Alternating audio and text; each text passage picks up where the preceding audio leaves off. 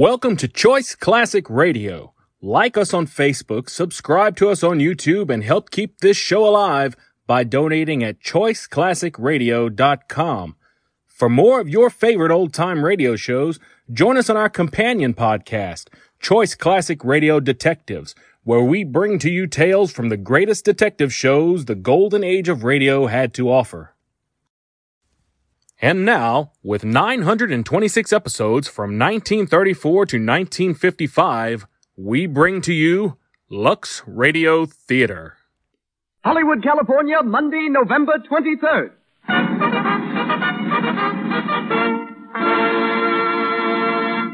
The Lux Radio Theater presents Paul Muni in The Story of Louis Pasteur with Fritz Leiber and Crawford Kent.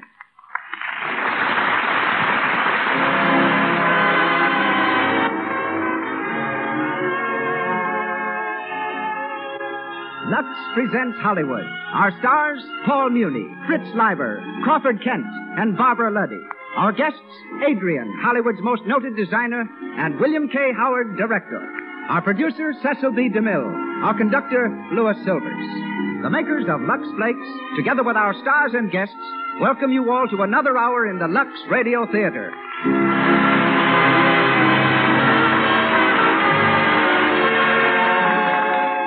Here's a word to the ladies. Try Lux Flakes for washing dishes. Ordinary soaps often dry your skin, making it rough and red, and making the nails brittle. Lux Flakes contain no harmful alkali. They protect the natural oil in your skin, safeguard your manicure, and give your hands beauty care right in the dishpan. Lux Flakes are just as good for washing dishes as for washing fine fabrics, and that's saying a lot. And now, it's time to hear from our producer. Ladies and gentlemen, Mr. Cecil B. DeMille.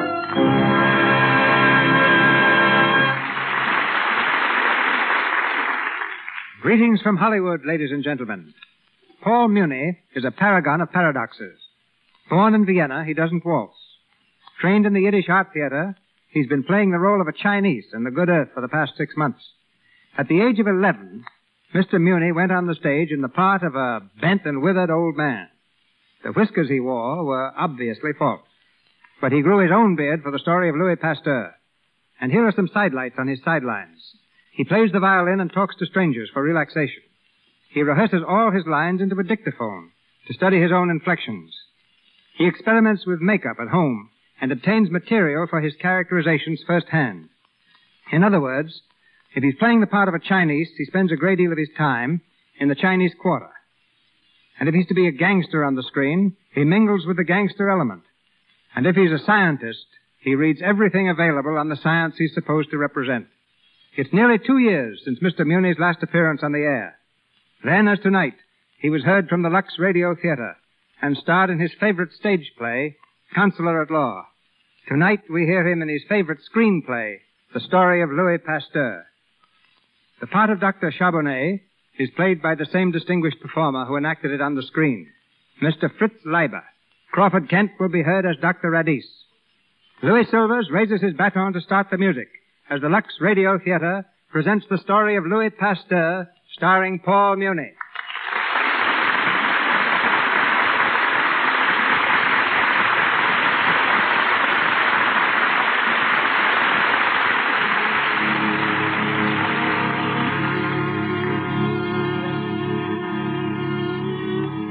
Paris in the 1860s. We're in the laboratory of Louis Pasteur. The long, sparsely furnished room is lined with deep shadows. Along the walls stand crates of guinea pigs and squeaking mice, and in the center, a crudely built table is littered with twisted test tubes and cauldrons. It's early evening. Under the garish light of an overhanging lamp, Pasteur leans over his microscope, his eyes glued to the black cylinder. His wife enters the room and stands for a moment watching him. Louis. Hmm? Louis. Yes? Haven't you worked long enough? Aren't you tired? Tired? You've been here all day since early this morning. I know. Roux? Yes? Have you finished with those slides? In a moment, monsieur. Hurry them along. Louis, I brought the newspaper for you. Newspaper? What do I want with it? There's something in it you should know. Dr. Frederick is dead. Dead? He was killed. shot. Who did it? The husband of one of his patients. Listen. When asked by the magistrate why he had killed Dr. Frederick, the man shouted, "He killed my wife with his dirty hands. He gave her fever, childbed fever." Then the prisoner produced a pamphlet which read, "Doctors, surgeons, wash your hands. Boil your instruments. Microbes cause disease." The pamphlet was signed, Louis Pasteur. My pamphlet. Louis, don't you know what it means? They're blaming you for the death of Dr. Frederick. Nonsense. They are. Dr. Charbonnet, Dr. Radice, all of them. They call you a murderer, a menace to science. And they are a menace to humanity. If they should appeal to the Emperor... Let them. The Emperor's no fool. Look at the facts, Marie. 3 out of every 10 mothers today die in childbirth. Why? Because our learned physicians are too pig-headed to realize that germs have the power to invade the bloodstream and cause disease. But, Louis, you tell them to wash their hands, boil their instruments. Still, you can't be sure. You haven't found the germ. But I will. I will. Papa? Oh, what is it, Annette? A letter for Papa. A messenger brought in the carriage. There were 2 soldiers with him. Louis. Give me the letter. It's from the Emperor. The Emperor? Then it's just as I thought. Charbonnet and Radice have gone to him. Quiet, my dear. It's not as you thought. Listen to this.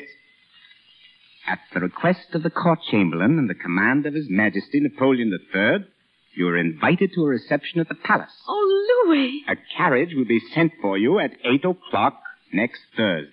A reception at the palace? Louis, what an honor. It is my chance, Marie.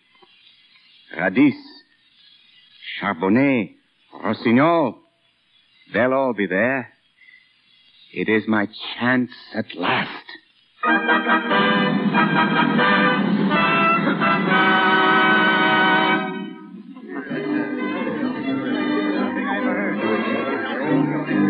Your Majesty, this man Pasteur is not even a doctor. He's a mere chemist. I know, Charbonnet, but his work interests the Empress. It was at her suggestion that I invited him tonight. Yes, Dr. Charbonnet. If I am not mistaken, Pasteur was instrumental in discovering the cause of fermentation of wine some years ago. Yes, Your Majesty. I recall it now. He claimed to have discovered little animals in it, infinitesimal beasts. And he still does, sire. Only now he finds them everywhere. But are there such creatures? Do they really exist? Your Majesty, microscopic organisms have long been observed. Yes? They spring into being of their own accord, wherever there is putrid matter or fermentation. They are the result, rather than the cause, of disease. Oh, I see. By heating wine to a certain temperature, Monsieur Pasteur was able to destroy them. I presume he plans to cure blood poisoning in the same manner, namely, by boiling our blood. Heaven forbid. It's not unlikely, I assure you. Dr. Charbonnet, I'm afraid you exaggerate. I, too, have read Pasteur's pamphlet. It says nothing about boiling blood, merely to boil the instruments you surgeons use. Madame, if I did anything so absurd as to boil my instruments or scrub my hands, they'd think I was a witch doctor resorting to charms and laugh me out of the hospital. That would be a novelty, monsieur. Most people who go to hospitals are carried out dead. Your Majesty. What is it? Monsieur Louis Pasteur has arrived, Your Majesty. Oh, yes. Show him to the East Room and ask him to wait for me there. Yes, Your Majesty. Charbonnet, find Dr. Rossignol and Dr. Radice and any others who might be interested. We'll see Pasteur together and discover for ourselves whether the man is a genius.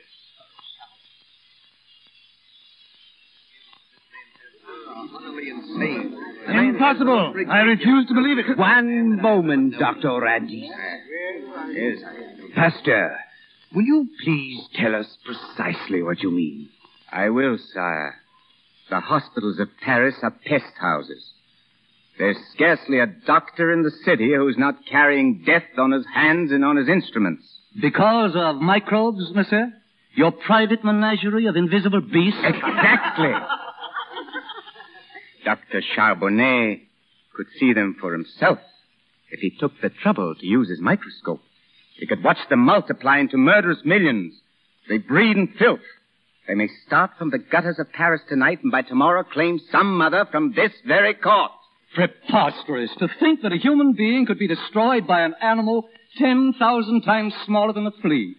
It's as though an army of ants should destroy your Majesty's empire. Listen. A young woman died here tonight. The wife of the coachman who brought me. She was your patient, Charbonnet. A victim of your bigotry. You dare? You accuse me? But that isn't the end. The woman who attended her, your nurse, will carry the infection to your next and more illustrious patient, the Comtesse Gabrielle de Villefort. Your Majesty. Stop! I've heard enough. You should know better, Pasteur. The Comtesse Gabrielle is Her Majesty's sister. I regret, sire, but death knows no rank. Silence! In the preservation of wine and beer, you have been of service to France. We appreciate it. In the future, you will confine your work to that field or suffer my displeasure. That will be all. Your Majesty. That will be all, Pasteur.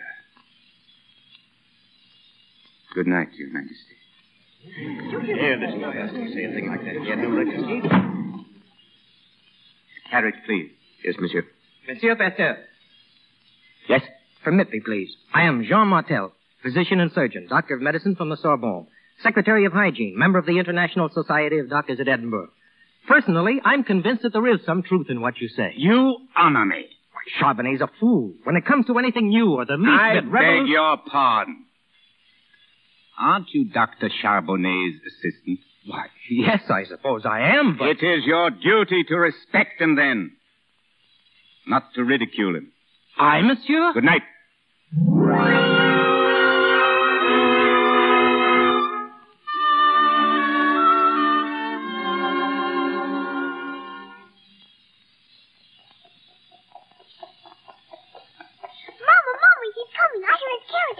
Quick, Annette. Run and open the door for him. Yes, Mama.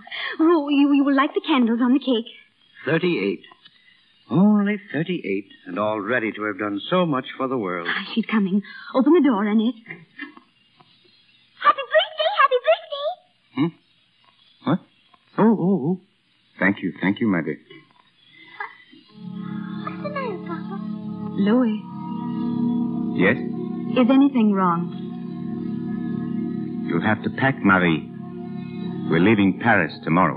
Tomorrow? Louis, what's happened? I've stepped too hard on the toes of our doctors.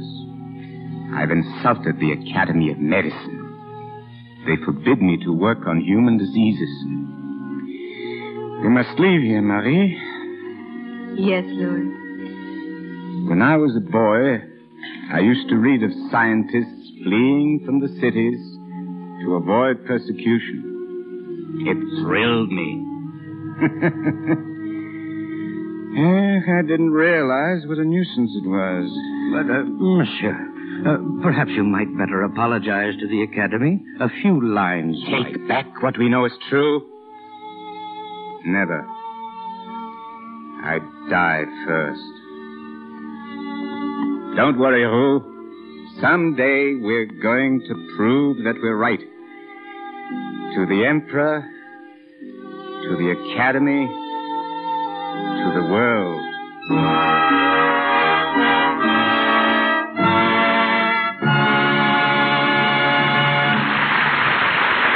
moments we will continue with the Lux Radio Theater presentation of Louis Pasteur, starring Paul Muni.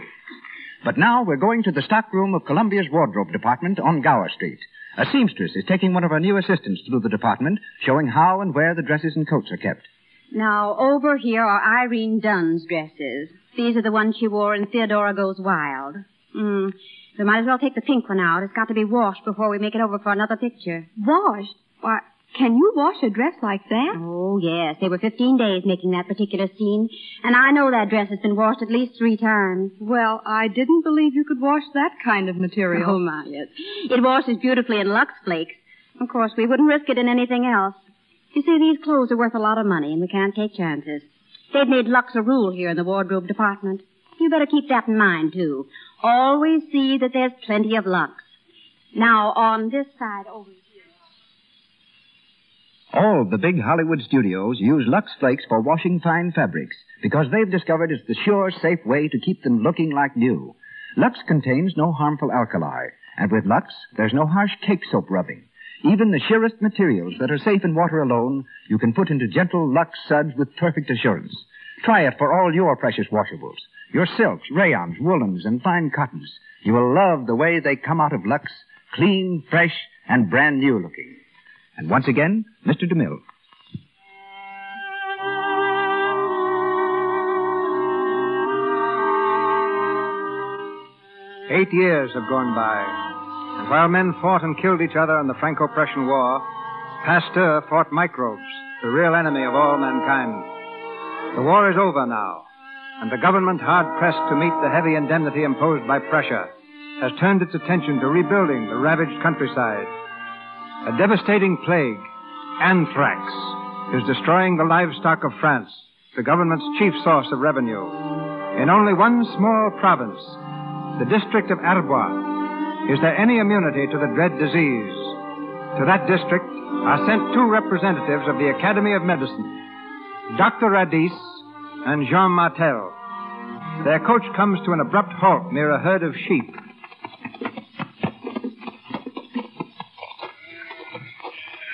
Look at that herd, Dr. Radice. They seem to be healthy enough. Luck, that's all. Pure luck. These fields have become immune. Yes, but how? Why? Oh, my dear Martel, such questions are beyond the scope of science. When you ask me how or why, I must refer you to the theologians. Thanks.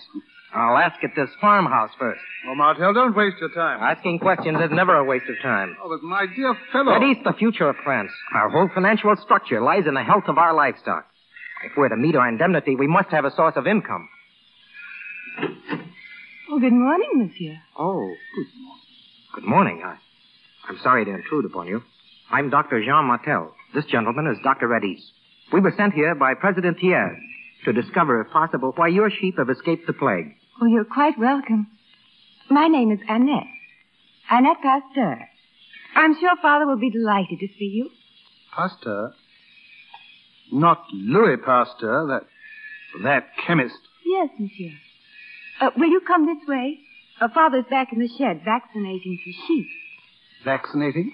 Yes, monsieur. Against the anthrax bacillus. The what? The microbe, monsieur. The germ that causes anthrax. Do you hear that, Martel? The germ. What? Oh, yes. You seem to be very well informed, Mademoiselle Pasteur. Oh, thank you. I couldn't help but know something about it. Oh, Father... There's someone to see you. Oh, good morning, monsieur. Dr. Martel and Dr. Radice. Dr. Radice. Oh, yes. So, Monsieur Pasteur, you are now the savior of the sheep, eh? Very interesting. You remember Pasteur, Martel? He's the man who was responsible for Dr. Frederick's death, remember? He was run out of Paris. Not quite, Doctor. Oh, don't deny it, you were. And you were warned not to practice. Positively forbidden. What's that? That sheep doesn't seem to agree with you, Dr. Radice. A prophet is never without his followers, it seems. But rarely such intelligent ones. These animals know what's good for them. Perhaps you'll tell me what's good for them. I'd like to know, too. Oh. Yes, monsieur? Come here. Oh, will you try to explain to Dr. Radice just what we're doing? He's a member of the Academy of Medicine, so you'll have to use very simple language. We are convinced, Dr. Radice, after 8 years of experimenting, that this vaccine, when injected into the animal, will set up an immunity. Ridiculous. It would take 80 years to convince me. 80? Aren't you a bit optimistic? Well, the simple truth of the matter is that your fields are immune. It's impossible for sheep to be stricken in this neighborhood.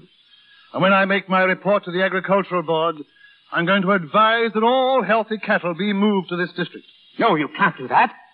I tell you, these fields are reeking with contagion. They'll die by the thousands. Bah! Oh, come along, Martel. I've heard enough. Dr. Radice. Well, are you coming? No. I'm going to stay. Very well. Sit on. Still disobeying your superiors, eh, Dr. Martel? Why? I didn't think you remembered me. At the palace. The night I told the Emperor Comtesse de Villefort would die. You were right. She did die. Charbonnet's never forgiven you. Yeah. It's a pity. May I ask why you want to stay? I'm no longer an idle courtier, monsieur. I work for the government. My job is to help the farmers of France. So, well, if you don't mind, I'd like to work with you, monsieur. Annette? Yes? Come here, dear. Ask your mother if we have room for a guest. Oh, yes, I'm sure we have. I see. Excuse me, monsieur. My daughter blushes a pretty color. She's a very pretty girl, monsieur. Oh. Mm-hmm. So, you want to render your country a real service, is that it? Why, yes. Yes, I do. If you've discovered a vaccine against anthrax, it's my duty to make it known. You think the Academy would be interested? If you can convince me, monsieur, I should be honored if you'd allow me to convince them. Thank you. Come along, Martel.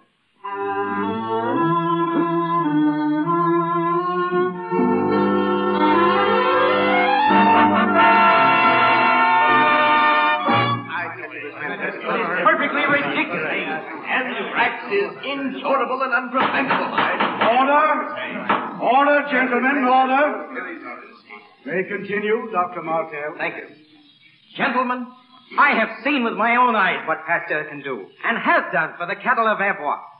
We, on the other hand, members of the Academy of Medicine, have contributed nothing in the fight against anthrax. Then, in heaven's name, why don't we listen to a man who has? I agree. If someone's got a cure for anthrax, I want to know about it. So do I. Will the visitors in the gallery please refrain from talking? Mr. Chairman, Dr. Radice has the floor. Thank you. I have only one question to raise, and that is this. Whether Dr. Martel's purpose here is to further the cause of science or the cause of love. Personally, I'm inclined to the latter view. For having met Monsieur Pasteur's amiable daughter, I can hardly blame our young colleague who wanted to become his son-in-law. That's a lie. I'm here because I think Pasteur is right. I know he's right. The chair recognizes Dr. Rossignol. Dr. Rossignol. Friends, colleagues, in my laboratory, I have found that I can produce anthrax in healthy sheep by injecting into their veins the dark, poisonous blood of an animal already affected. This treatment invariably results in death. I should like, therefore, to propose an experiment that would rid us once and for all of this medical mountebank Louis Pasteur. Yes, well, what's your plan? Gentlemen, let us take 50 normal, healthy sheep, 25 of which will be vaccinated by Monsieur Pasteur. The other 25 will remain as they are. I shall then infect all 50 sheep with anthrax by the method I have just explained. And I defy any man or any vaccine to savor one of them. Yes, bravo. Stand beyond good. Why, he wouldn't dare. Mr. Chairman.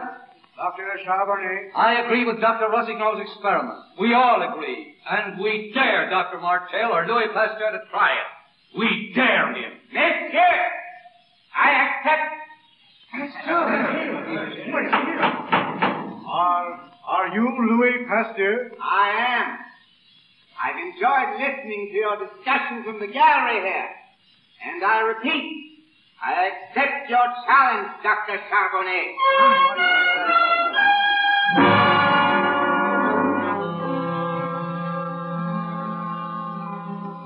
The experiment has been carried out. 50 sheep, all of them infected with the deadly anthrax bacillus. Half of them vaccinated by Pasteur. Will Pasteur's sheep live? Will the vaccine immunize them against anthrax?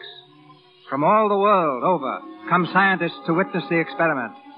They mingle with the peasants in the fields at Arbois. Suddenly a cry goes up. The unvaccinated sheep are dead. Then another cry, which heralds the success of the experiment. Pasteur's sheep are alive. They have resisted the disease. Anthrax has been conquered. The vaccine works! It works! The vaccine works! Well, Dr. Rossignol, are you convinced? Alive. All of them. Why, it's almost unbelievable. Monsieur, I offer my apologies. Father! Father! Annette! It worked! At last! It's a triumph, monsieur. Yes, and for you too, my boy. Congratulations. For me? I'm not wrong, am I, Annette? Well, Jean, we're going to be married, Father. Well, I thought so. The day he arrived, I thought so. Monsieur Pasteur. Yes? May I congratulate you, sir? I've come all the way from Edinburgh to watch this experiment. Thank you, thank you. Thank you, monsieur. My name is Lister. Lister? Dr. Lister? I feel it a great honor to be present. The honor is mine, monsieur. I'm well acquainted with the work you're doing on antiseptics. Thanks to you and your brilliant leadership. It's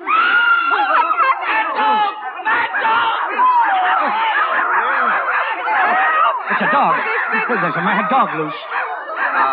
John, take Annette to the carriage. A man has been bitten. They shot him. Yes, too late. Take him to the blacksmith. Take him up there. To the blacksmith.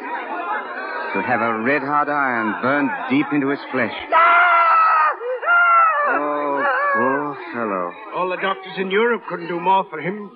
If he doesn't get rabies even after the cauterization, he'll be very lucky. To die of rabies. And yet, there must be a way, a cure. There must be.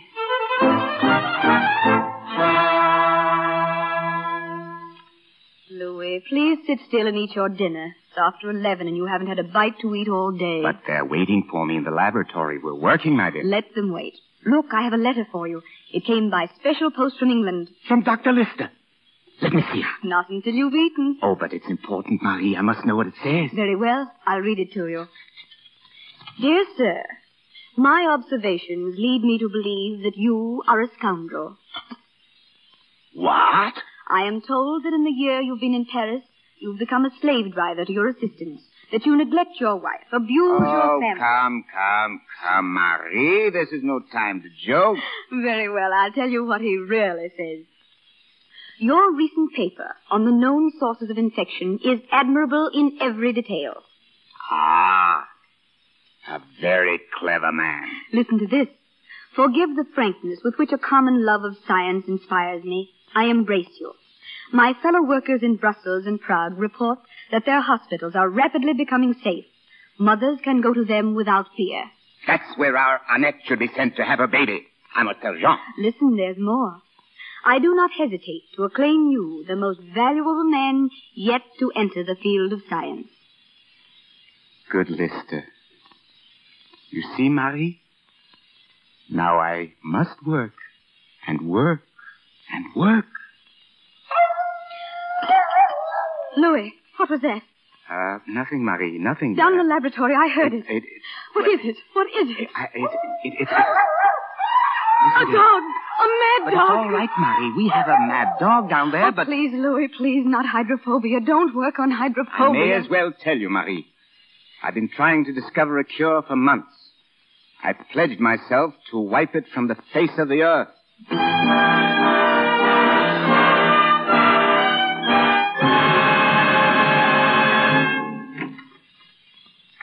Come in, gentlemen. Come in. Thank you, Dr. Lister. Thank you. I'm afraid I haven't enough chairs. Fine little need for them in my laboratory. Monsieur. Yes, Dr. Charbonnet? It is the wish of some of us that the Academy of Medicine honor you with this visit. Honor me? To be brief, Dr. Sarnoff has been reading your recent statements in the journal promising a cure for rabies. The press takes liberties, Doctor. As usual, my remarks were grossly exaggerated. In your last paper to the Academy, monsieur, you said you were on the threshold of a great discovery. Yes? Might I inquire if you have crossed that threshold? Science takes a step, then another. Then it stops and reflects before taking a third. Go on, please. Step by step, messieurs, I'm reaching the ultimate conclusion that microbes are the cause of all disease. Microbes? Oh, couldn't be. You may not feel skeptical. If germs are still a myth to you, then listen. In my hand, in this little test tube, I hold enough rabies virus to wipe out a city. May I see that test tube, monsieur? If you wish. Thank you. But be careful. Why? You have the tiniest scratch on your hand. A scratch? Suppose I make one on my arm with my penknife. No. And suppose I rub this so-called virus into the open wound like this. Stop it. We shall see whether germs cause disease. All I want now is to have you predict the hour of my death.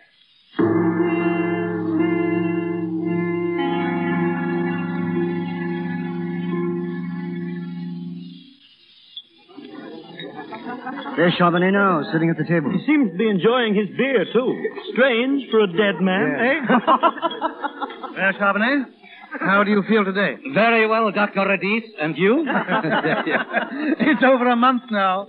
According to Pasteur, you should be in your grave. The more germs I've given, the better I feel.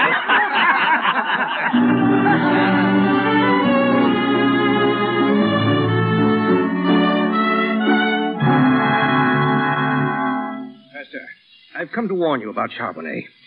You can't afford to be made ridiculous. The work you're doing is too important. I wish it were important, but it isn't. Yes, but you seemed so confident the day we were here. I still am. Every animal that was vaccinated with the contents of that test tube died. Except Charbonnet. For some reason, he was able to resist the disease. Why, I don't know. Are you sure it was the same tube? Positive. It was the only specimen I had. You may have let it stand too long. You told me once that germs grow weaker, less virulent with age. Wait. It might be. Come into the laboratory. Oh, Martel. Monsieur. Oh. How old was that virus when Charbonnet rubbed it into his arm? 14 days. And when was it last used on a rabbit, Martel? Why, about a week before, I believe. A week? Are you sure? Wait a minute. Here's the record. 9 days, to be exact. There's your answer, Rossignol. There it is. It must be. It's the only conceivable explanation. Well, do you think by allowing the virus to age that you were able to render it harmless? Not harmless, but weak. Weak enough for the system to overcome. Well, even if that's true, it won't help you any. When a man's bitten, he gets the germ full strength. Precisely. Suppose we start with a 14-day-old virus that's no longer deadly. Suppose we inject it into a healthy animal, and day by day, as nature builds up his resistance, we increase the doses with stronger, fresher samples until he's able to withstand the actual disease as we find it in the world at large. Would he not then be immune? No, impossible. It would never work. If the first injection didn't kill him, the second would, or the third... Martel. Yes, monsieur. Where are those tubes you've been preparing? Right here. They're all in order. Each one is dated. Here we are. 14 days. How many dogs have we left? 10. Are they well? Healthy? In perfect condition. They've never been exposed. Give them hydrophobia. Monsieur? What? Give them hydrophobia.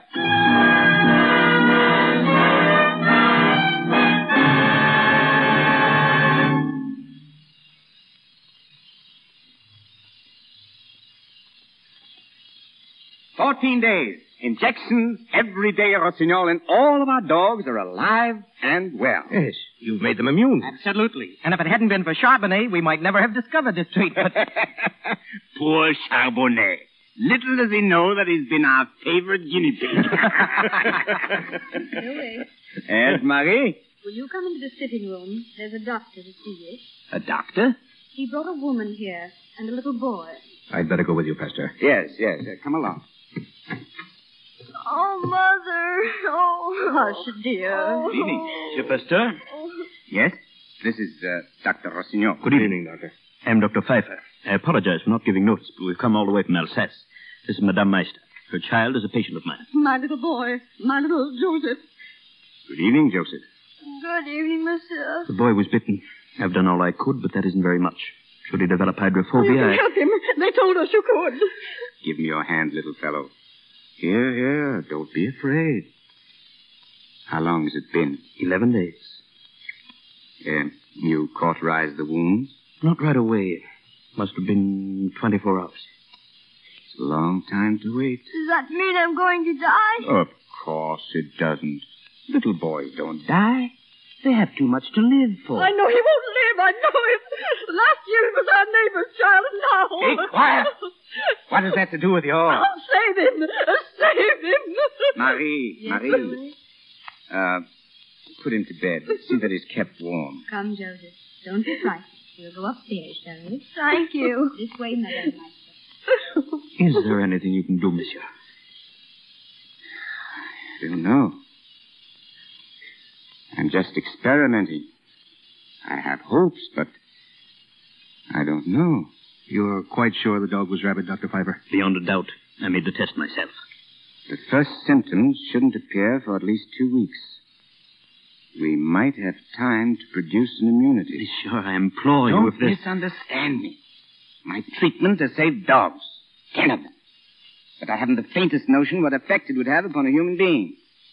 If I failed, it would mean prison. Perhaps the guillotine. Since death is the only alternative for the boy, I'd be willing to try anything. Wouldn't you, Dr. Rossignol? No, I'm sorry. I can't agree. Much as I admire Pasteur's accomplishments, nevertheless, where human life is at stake, I'd hesitate a long while before going contrary to the best medical knowledge. Which, in the case of hydrophobia, is to let the patient die. We do what we can. We administer drugs and sedatives. Is there a single cure on rabbits? I'm not arguing for it. I'm merely pointing out what the accepted treatment happens to be. To embark upon a new course is always dangerous from a professional point of view, and would be doubly so for Monsieur Pasteur, who is not a doctor and could expect no support from the medical profession. Not in this. For his sake, therefore, I strongly advise that nothing irregular be attempted. Good evening, gentlemen. Monsieur Pasteur, you're not going to listen to him, are you? A dog is one thing, but a human life. I don't know. Well, if you change your mind, don't hesitate to call me.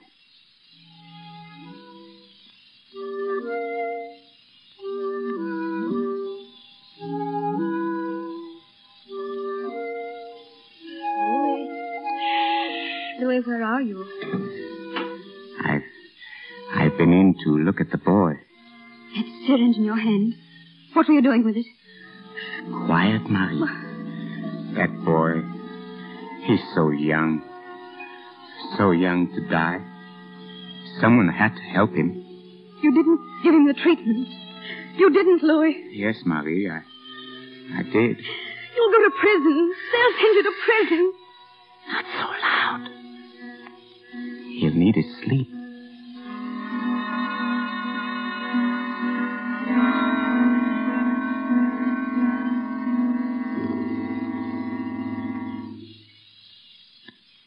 We pause for station identification. This is the Columbia Broadcasting System.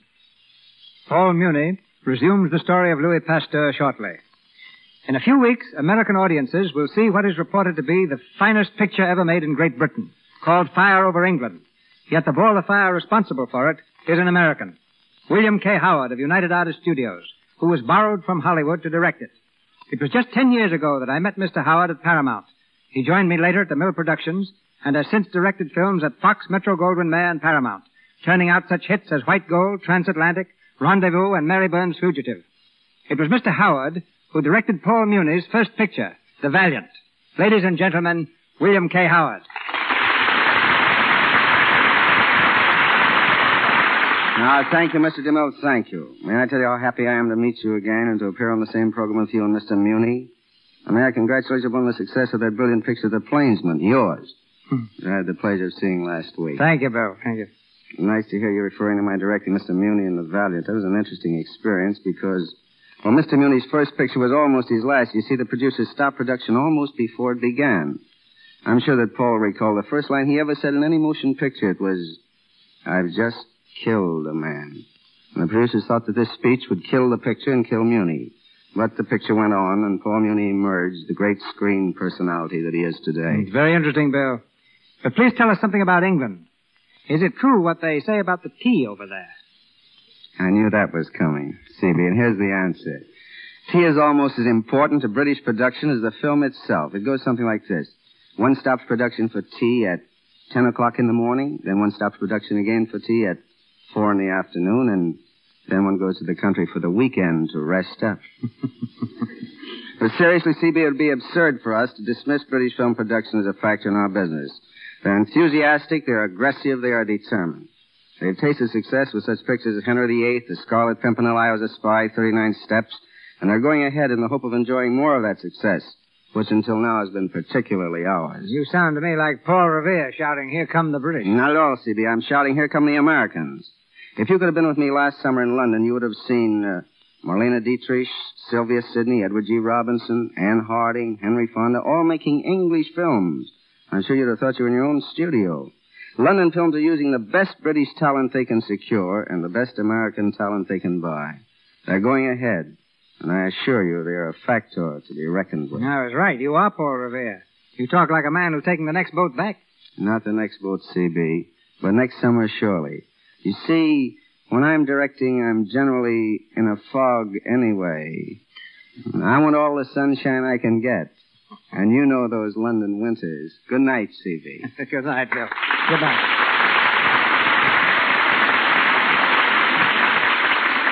Back to The Story of Louis Pasteur, starring Paul Muni.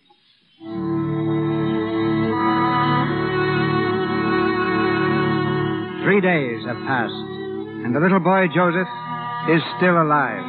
Pasteur, torn with anxiety, looks years older. His shoulders droop and his step lags. He's also worried about his daughter, Annette. And as he enters the living room, he sinks exhausted into a chair. Any news of Annette? Her time is drawing very near, that's all. What does the doctor say? He hasn't been here today. I sent round for him. They said he was ill. Ill? We'll have to get someone else.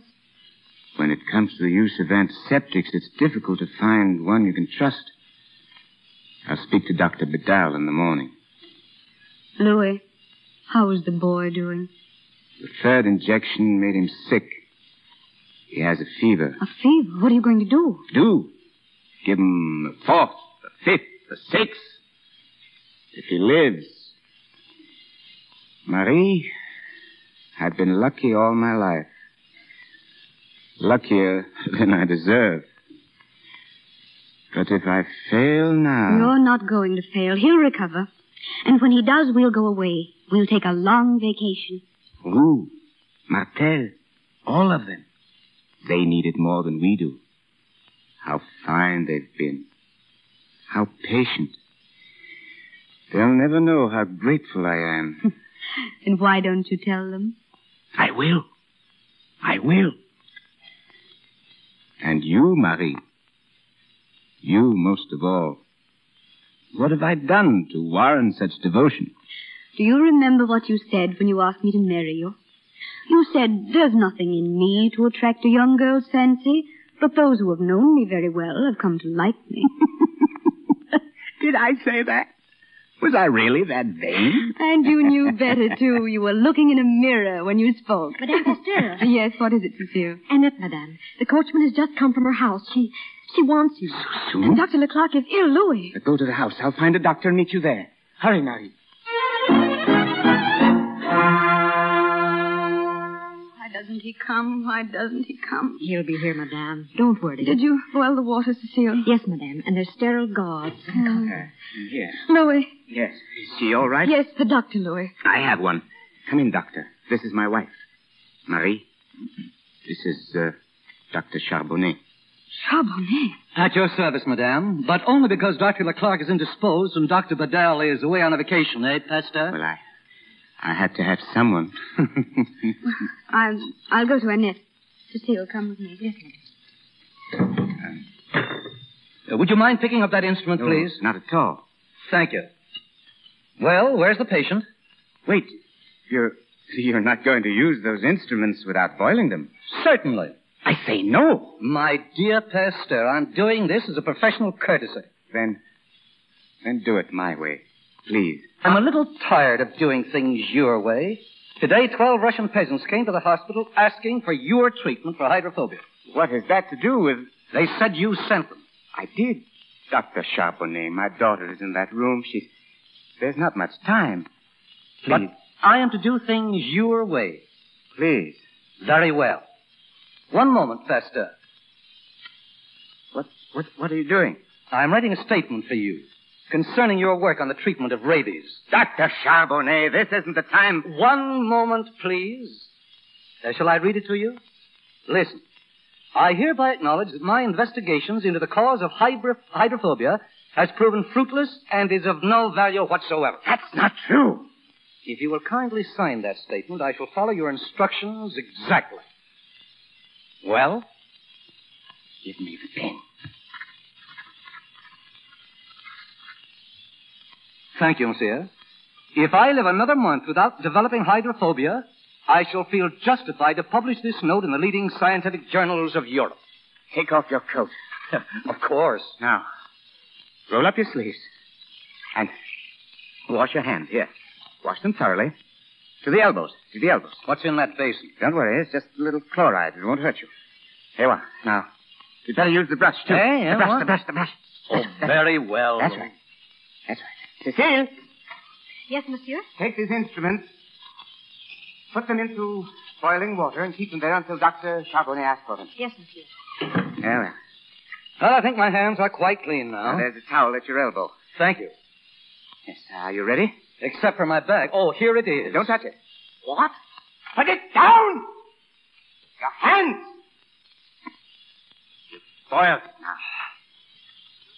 You'll have to wash them again. See here, you're making a fool out of me.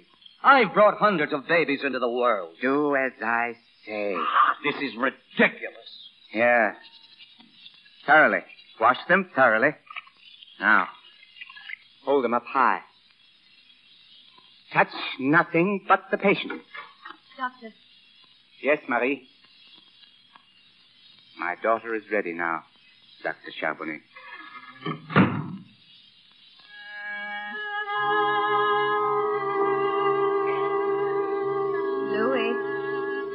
Are you asleep? We have a grandson. Do you hear? A grandson. Louis, wake up. Dr. Charbonnet, come here. Louis. Louis. What's the matter? My husband, he doesn't answer me. Quiet, please. What is it, doctor? He's not... No. He's had a stroke.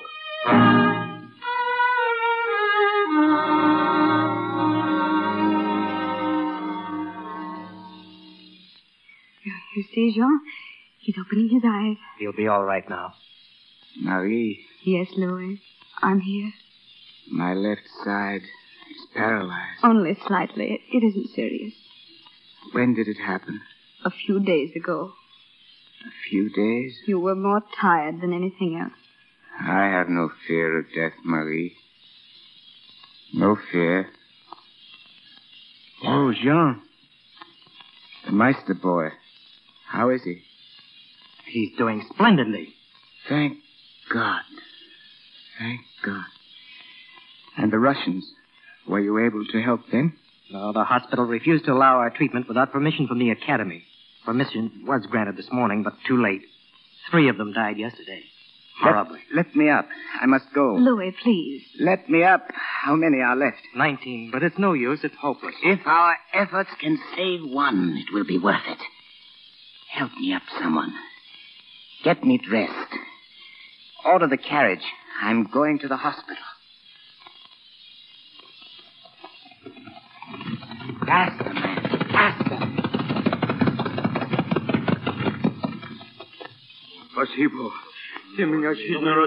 Patient number 6, first treatment. 14-day-old virus. Give it to him, Lou. Yes, monsieur. Patient number 7, 4th day.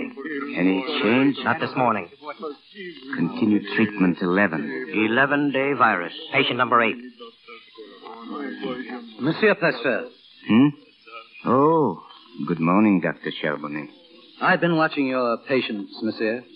They're doing very well. Yes, indeed. Even better than I hoped.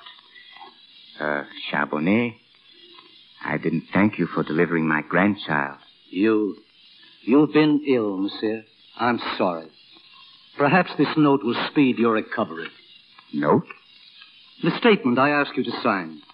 I'm giving it back to you. No. A bargain's a bargain. There is your note, monsieur. I was wrong. And now I ask you for one thing more. Yes? I want the Pasteur treatment for hydrophobia.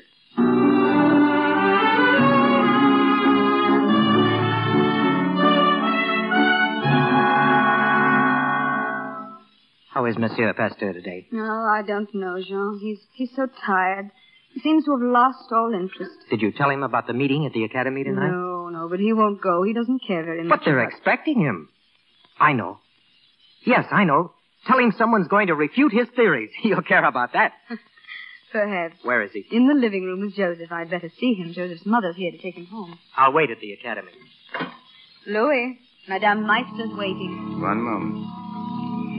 Well, Joseph, you're going home. Yes, monsieur. Thank you.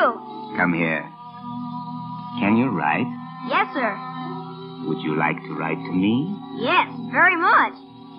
Then let me hear from you every month, won't you? Yes, monsieur. Now, don't forget. I'll be looking for your letter. Goodbye, Joseph. Goodbye. Goodbye, Madame Pasteur. Goodbye, dear. Well, I never thought he'd leave here alive, Louis. Thank God that he did. Oh, by the way, Louis, Rue just told me that a foreign scientist is giving a lecture at the academy this afternoon. He claims to have disproven your entire germ theory. What? Again? Who is he? What's his name? I don't know. Disprove my theory, eh? We've got to go. We'll see about that. Get your coat. We'll leave at once. Have fun. Come in, monsieur. Ah, you're just in time. They've arranged for you to sit on the platform. Courage, my dear. I'll be listening. This way, monsieur. Whom are they applauding? It's Dr. Lister from England. Lister? Lister to speak against me? Oh, here's the door leading to the platform. Now, your chair is over this way. Oh, what is it? Why, it's you. They're applauding you.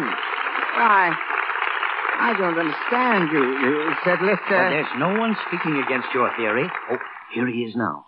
Mr. Pasteur, I greet you in the name of humanity. Lister. Great Lister. Monsieur Pasteur, from His Majesty the Tsar of Russia, the Diamond Cross of the Order of St. Anne, with our profoundest gratitude. Bravo!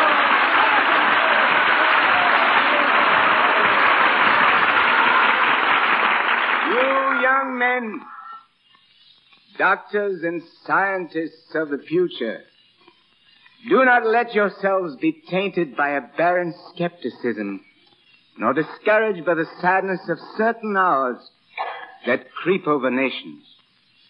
Do not become angry at your opponents, for no scientific theory has ever been accepted without opposition. Live in the serene peace of libraries and laboratories. Say to yourselves first, what am I accomplishing? Until the time comes when you may have the immense happiness of thinking that you have contributed in some way to the welfare and progress of mankind.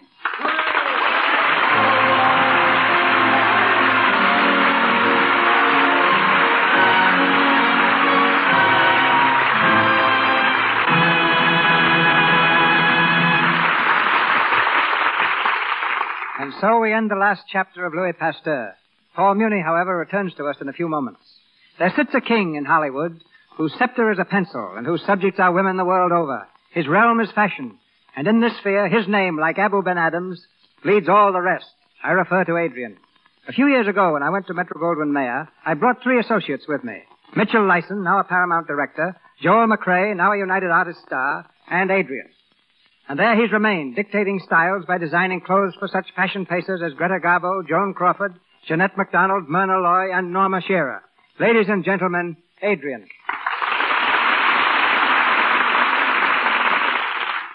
Thank you. The best advice I could possibly give any woman who wants to dress well is summed up in two simple words. Be yourself. Women are inclined to drift carelessly into personalities they would like to be, rather than what they really are. There are women who just know their Garbos, while actually their thoughts and characteristics are much more like Simone or even at times like Shirley Temple. You will never be well-dressed until the clothes you wear are the true reflection of your real self. Well, that sounded nice, Adrian. But how does a woman find her real self? By observing herself intelligently and by dropping all insincerity. Women have acquired many affectations through years of confused associations. When they can push all that aside, they will see themselves simply, they will dress simply, look smart, and be attractive. Is it your opinion, then, that women should not be influenced by what they see on the screen? Only if they're smart enough to realize that many gowns in motion pictures are designed solely for dramatic purposes and may be quite ridiculous in real life. Well, it's all very well to tell women that proper dress will do wonders for them. But suppose they don't have a great deal of money or a great deal of beauty. What then? Well, frankly, Mr. DeMille, a lack of money can be a distinct advantage. Women who must watch their budgets are much more apt to show better taste because their dresses must be more conservative for all-round wear. As for good looks, the women who lead fashion are rarely beauties. Girls like Joan Crawford, Greta Garbo, Carol Lombard, Kay Francis are not pretty from the accepted magazine cover standard, but they use their heads and are constantly doing the unexpected in their dress. The three most important pictures you've worked on recently, Adrian, are Parnell with Myrna Loy, Maytime with Jeanette MacDonald, and Camille with Greta Garbo. Do you expect these pictures to set any new style trends? Well, each is a costume film of about the same period. It may be that next spring you'll see ladies wearing bonnets like Garbo's, but they'll be dashing rather than prim. Dresses may have a bit of a bustle, and I wouldn't be surprised if shawls are worn next summer over evening gowns. I'm only guessing now, and that's a good signal to call a halt. Mm-hmm. I hope I've been as much help to the women in our audience as Lux Flakes are in protecting our wardrobe at MGM. Thank you. Good night, Adrian. Good night. And now tonight's star, ladies and gentlemen, Paul Muni. Thank you, Mr. DeMille. There's no character I've enjoyed portraying more than that of Louis Pasteur. When we stop to think what this lone man contributed to society, it makes the best of us feel a little insignificant and useless. Mr. Muni, now that The Good Earth is almost finished, what do you plan to do next? Well, I have two pictures to make. Escadrille for RKO, together with Miriam Hopkins. And then The Truth is on the March for Warner Brothers. The latter is based on the unforgettable document of Emile Zola's book, I Accuse. I'd like to talk more if I thought I had something really interesting to say, but I'm what is known as poor copy. However, I do want to say how much enjoyment the Lux Radio Theater has given me, both as a listener and a performer. Good night. Good night, Mr. Miller. Next week, the Lux Radio Theater brings you Loretta Young, our play Polly of the Circus, famous on the stage and twice a hit in motion pictures. Our sponsors, the makers of Lux Flakes, join me in inviting you to be with us again next Monday night when the Lux Radio Theater presents Loretta Young in Polly of the Circus with James Gleason. This is Cecil B. DeMille saying good night to you from Hollywood. This is the Columbia Broadcasting System.